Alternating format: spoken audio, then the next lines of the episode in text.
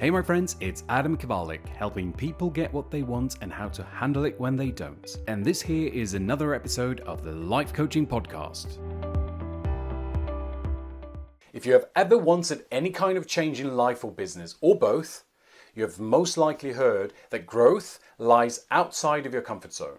And unless you're willing to suffer a little or a lot, you're not going to get the change you want what I wanted to talk about is the fact that you do not need to leave your comfort zone in order to grow.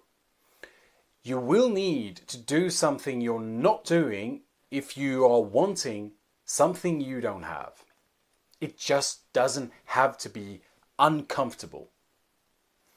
So, I'm going to show you one skill set and one mindset to help you remain in your comfort zone while experiencing transformational growth because you feel strong, playful, and, and, and safe.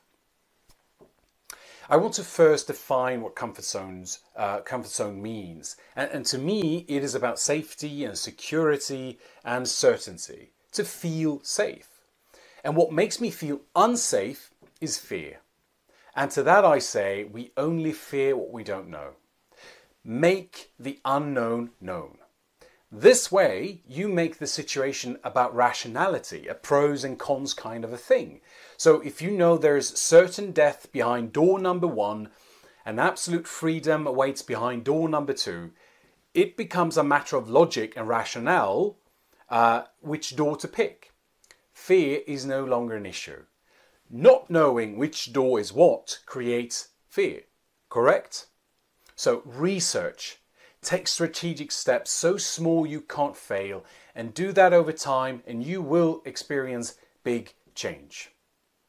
There, there is no need to leave your comfort zone, your zone of safety. Actually, I would argue that it might be detrimental and destructive for you to step out of your safety zone and try something from there. I mean, you're more likely to be, you know, playful, curious, joyful, when inside your comfort zone. And all of these feelings are way more powerful and sustainable when it comes to taking action and creating growth. What I'm suggesting is that instead of making growth something scary or fearful, make it something exciting and desirable. One fundamental skill that I want everyone to learn is the power of self competence. Self competence is something we all have. We were born with it. But some of us, and, and, probably the majority of us, lose our trust in it. The two things that play the biggest role when it comes to successfully making change are your willingness to commit to that change and your ability to, to, to make it. Not believing that you're able will hold you back more than anything else. Self competence is the ability to handle anything and figure anything out.